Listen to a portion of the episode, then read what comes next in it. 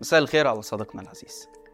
شهر بالظبط مر على أحداث الحرب في غزة ولا زال العدو الصهيوني يرتكب أفظع المجازر في القطاع المحاصر وبيستهدف المدنيين العزل والأطفال والنساء عشان يوصل عدد الشهداء لقرابة العشر تلاف شهيد. وسط صمت عربي رسمي ومفيش أي رد فعل غير بيانات الإدانة والاستنكار والكلام اللي لا بيودي ولا بيجيب ده. وسط الأحداث دي كلها ظهر أبو عبيدة من كام يوم وطلب من النظام المصري فتح معبر رفح لعبور المساعدات الإنسانية لأهالي القطاع المحاصر. حصار فوق حصار لقرابة شهر بعد ما الاحتلال قطع عنه كل مقومات الحياة سواء وقود أو مية أو كهرباء. أبو عبيدة قال في كلمته الشهيرة إنه لا سمح الله مش عايز من الحكام العرب التدخل العسكري لكنه فقط طلب واحد وهو إيصال المساعدات الإنسانية. وطبعا ده هيكون بفتح معبر رفح البري اللي يعتبر المنفذ الوحيد للحياة لأهالي قطاع غزة. لحد بقى من يومين طلع علينا الأستاذ أحمد موسى بجلالة قدره وفضل يشتم في الحاج إسماعيل هنية رئيس المكتب السياسي لحركة حماس ويقول له أنا أعرف وضع غزة أكتر منك وأنت مش قاعد في غزة. كل ده ليه بقى؟ عشان هنية طلب من المصريين فتح المعبر. أحمد موسى بقى وفي رد ناري ينم عن ذكاء حاد قال له إن المعبر مفتوح دايما من ناحية مصر ومقفول من ناحيتكم أنتوا. وكأنه يعني ما سمعش كلام السيسي وهو بيتكلم عن أخذ الإذن من الاحتلال عشان يفتح المعبر. واسماعيل ما يعرفش حاجة عن غزة. أنا اللي أعرف. يعني إحنا في مصر شايلين هم غزة أكتر من إسماعيل هنية. ليه بقول كده؟ قال لك أطالب إخواتنا المصريين يفتحوا معبر رفح. يا حاج إسماعيل معبر رفح مش باب واحد. أقول لك أنا الفكرة. معبر رفح إحنا عندنا المعبر المصري البوابة المصرية. والناحية الثانية يا حاج إسماعيل على بعد 200 300 متر البوابة الفلسطينية. لو أنت ما تعرفش البوابتين لازم يشتغلوا بتاعتنا إحنا مفتوحة. ما اتقفلتش. لم تغلق نهائي. اللي بيتقفل يا حاج اسماعيل البوابة الفلسطينية. لكن موسى قال كلمة مهمة تنم عن خسة وندالة نظام السيسي وإعلامه. لما قال وكأن القضية الفلسطينية دي قضية مصرية. وكأنه القضية الفلسطينية قضية مصرية. يا جماعة أنتوا فاهمين الموضوع غلط. في 22 دولة عربية. الحقيقة صديقي إن حرب غزة كشفت لنا عن حقائق كتير زي موضوع ضعف وهشاشة جيش الاحتلال اللي فضل راسم هالة حوالين جيشه وأسلحته المتطورة اللي بمليارات الدولارات واللي سقطت كلها يوم 7 أكتوبر وبعدها في محاولات توغله البري واللي كبدته المقاومة فيها خسائر كبيرة بأقل وأبسط المعدات. وأكدت لنا كذب وزيف الاحتلال اللي بيغطي على هزيمته في يوم 7 أكتوبر بقصف المستشفيات بحجة إنها تحتها أنفاق حماس وقصف المدارس بحجة إنها فيها قادة حماس وقصف سيارات الإسعاف بحجة إنها بتنقل حماس وقصف الأطفال بحجة إن حماس خلفتهم عشان يطلع شاهد منهم وينفي حدوث أي محاولات من حماس للاستيلاء على شحنات المساعدات. كمان حرب غزة كشفت لنا تواطؤ الحكام العرب مع الاحتلال والغرب فغض الطرف عن الإبادة الجماعية اللي بتحصل لأهلنا في غزة ومش بس كده. ده بيشارك في فرض الحصار على القطاع بغلق المعبر زي ما عمل السيسي واللي هو موضوع حلقتنا النهارده. السيسي في بداية الحرب في خطاباته العجيبة قال إنه بيرفض تهجير الفلسطينيين من قطاع غزة لسينا وطلع طبعا اقترح على الاحتلال تهجيرهم لصحراء النقب لحين تصفية حركات المقاومة.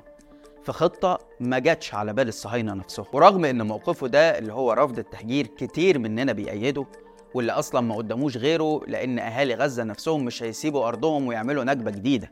لكن الصادم إن السيسي فضل قافل المعبر طيلة أيام الحرب. وما فتحوش غير بإذن إسرائيلي أمريكي عشان يدخل مساعدات ما تكفيش احتياجات 10% من أهالي القطاع. ورغم العدد البسيط اللي خرج من معبر رفح سواء للعلاج واللي فيه منهم بيموت قبل ما بيوصل أصلا أو من مزدوج الجنسية إلا إن آلاف غيرهم فضلوا محبوسين على المعبر ومعرضين لقصف الاحتلال. رفض النظام خروجهم رغم إن في منهم حاملين لجوازات سفر مصرية رغم مناشدتهم ليه السيسي بيحاصر أهالي غزة وإيه اللي هياخده في المقابل وإيه الفرق بين فتح المعبر للتهجير وفتحه للحالات الإنسانية وفك الحصار؟ ده اللي هنحاول نعرفه معاكم في حلقة النهاردة. بس قبل ما نبدأ ما تنساش تعمل لايك وتشارك الحلقة مع أصحابك. أنا عبد الرحمن عمر وده برنامج الحكاية.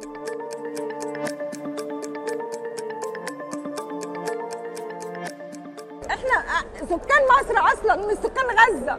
إحنا جايين زرع أسبوع يقفلوا علينا وما يعدوا الأجانب وما يعدوناش.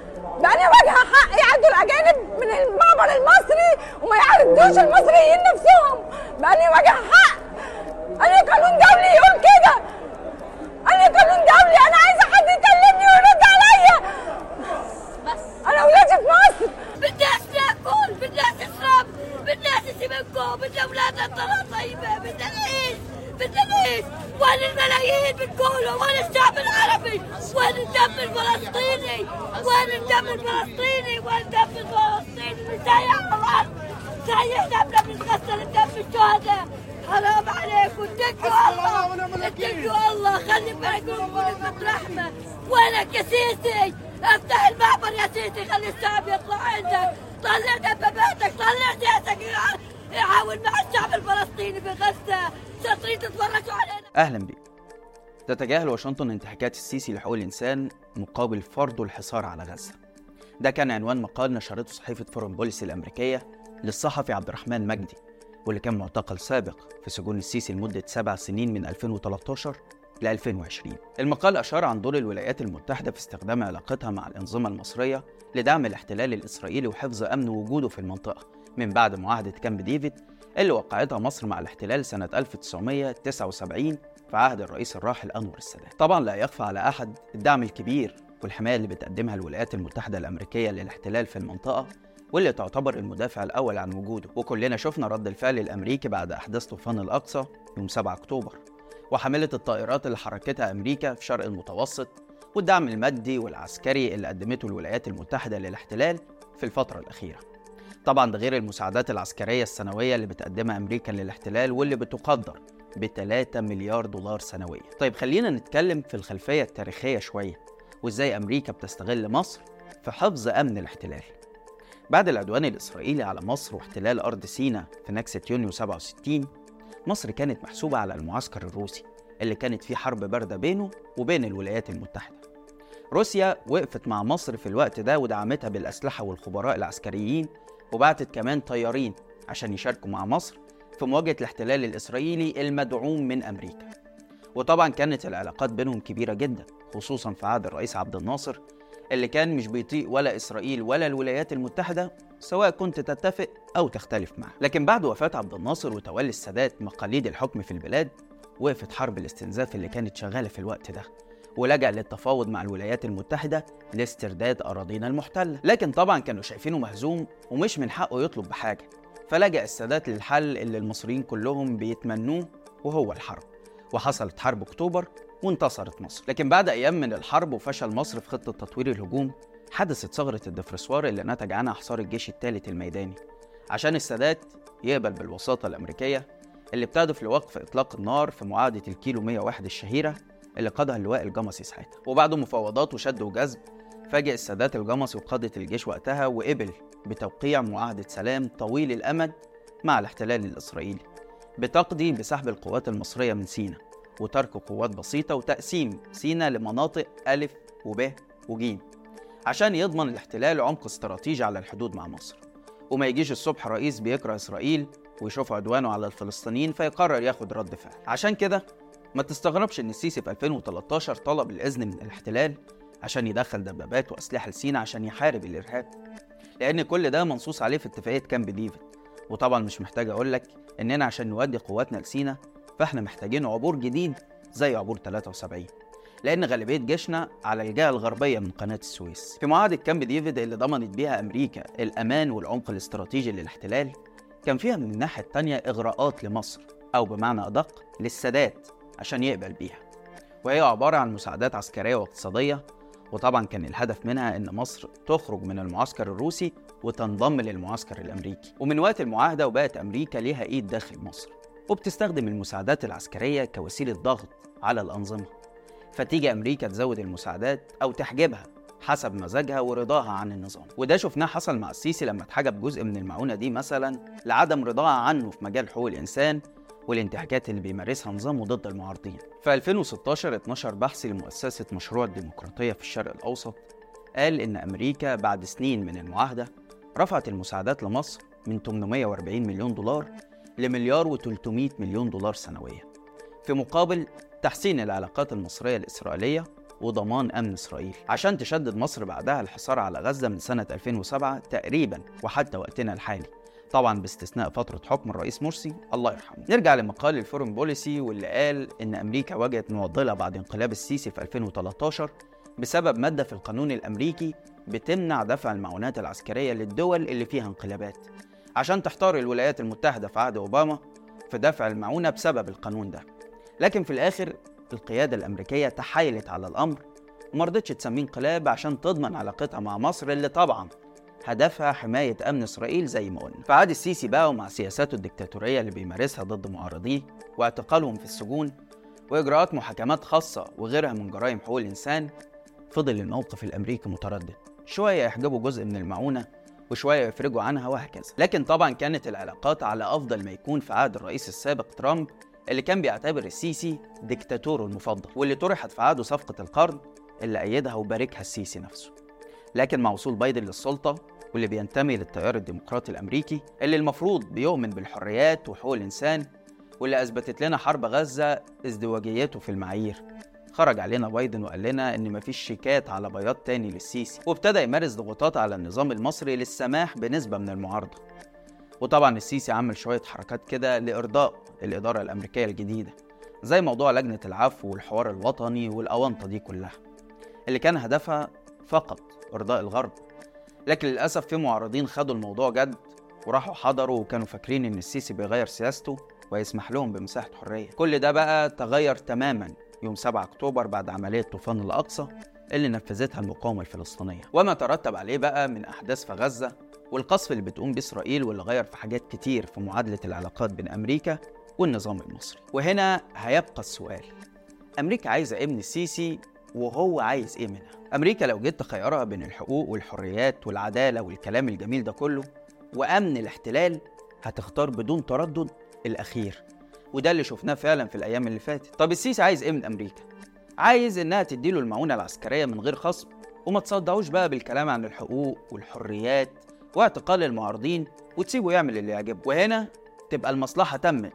أمن إسرائيل مقابل غض الطرف عن انتهاكات السيسي ضد المعارضة. والكل يخرج مبسوط.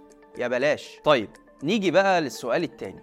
أمريكا تصاين على الانتهاكات اللي بتحصل في مصر وعارفين هتحصل إزاي والانتخابات جاية إيه وهنشوف بنفسنا. لكن السيسي إزاي هيساعد في دعم الاحتلال؟ أول حاجة كان في فكرة مطروحة وهي تهجير أهالي غزة لسينا. واللي بالمناسبة السيسي كان موافق عليها وأكبر دليل على كده مباركته لصفقة ترامب اللي طرحها والكلام موجود ومش محتاج دليل. وهو كان هيطلع له منها بسبوبة دولارات حلوة يسد بيها ديونه المتلتلة اللي ورط مصر فيها. النقطة الثانية أو الموضوع الثاني فخامة الرئيس آه، هتجدني آه، وبقوة أيضا آه، داعم وبشدة كل الجهود اللي هتبذل من أجل إيجاد حل لقضية القرض في صفقة القرض اللي أنا متأكد إن فخامة الرئيس هيستطيع أن ينجزها. لكن الفكرة وزي ما قلنا غير مقبولة عند الفلسطينيين وعند الرأي العام العربي. وكمان أصبحت خطر على إسرائيل لأن ببساطة أهالي غزة المقاومة في دمهم وحتى لا قدر الله وتهجروا لسينا. مش هيبطلوا يقاوموا إسرائيل. وساعتها بقى التهديد جاي من مصر. وهتضطر إسرائيل إنها تقصف مصر بدل ما تقصف غزة وهتكون في ورطة وده بالمناسبة اللي السيسي طلع شرحه لما كان بيتكلم عن تهجير الفلسطينيين لصحراء النقب. فإيه هي بقى الخطة البديلة اللي مطلوبة من السيسي؟ أنا هقول لك. الخطة اللي بينفذها السيسي هي خنق الحصار على أهالي القطاع المحاصر. يعني تكون غزة بين كماشة إسرائيل من ناحية والسيسي من الناحية التانية. ويمنع عنهم المساعدات الأساسية زي الوقود واللي بيساهم في تشغيل المستشفيات واللي بالفعل بدأ كتير منها يخرج من الخدمة بسبب نقص الوقود. طبعا ده غير إن السيسي بدأ خطته في الحصار من ساعة ما وصل للسلطة بعد ما قام بتدمير وإغراق الأنفاق اللي بتربط مصر وغزة بمياه البحر.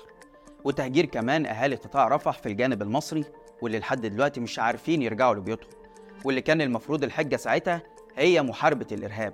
وطبعا طلع الموضوع ولا إرهاب ولا غيره. وتأكدنا كلنا أن كان الهدف الأساسي هو القضاء على أي تهديد يمثل خطر على الاحتلال جاي من مصر عبر أنفاق غزة. وهنا ممكن يخطر في بال كتير مننا سؤال وجودي وهو إيه اللي يمنع السيسي من إنه يساند المقاومة الفلسطينية ويستجيب للملايين من الشعب المصري والعربي وساعتها ممكن يتحول لبطل شعبي والناس تغني له تسلم الأيادي. الحقيقة السيسي أمام معضلتين يا إما يرضي الشعب ويفقد الدعم الغربي لا سمح الله يا إما يرضي الغرب ويستغل أحداث غزة في دعم حكمه والشعب كده كده مقدور عليه. والحقيقة لو تخيلت نفسك ديكتاتور فمش محتاج تفكر مرتين. هتختار التانية طبعا. والكرسي أهم من كل حاجة. لأن ببساطة صديقي السيسي اللي قتل شعبه عشان يأمن وصوله للسلطة ما تتخيلش إنه هيصعب عليه شعب تاني بيموت يعني. وهنا بنوجه رسالة للنظام المصري.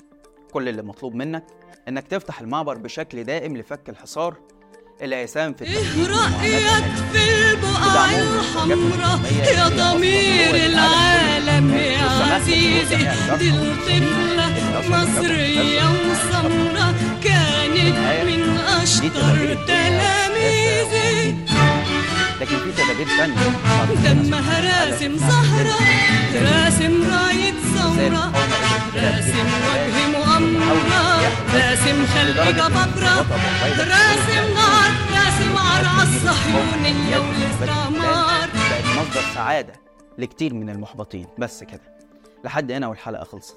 شارك الحلقة لو عجبتك وتابع حساب شباك وحسابي على الإنستجرام هتلاقي اللينك في الوصف. واستنانا كل يوم اتنين وجمعة الساعة 8 بالليل بتوقيت القاهرة في حلقة جديدة من برنامج إيه الحكاية؟ سلام.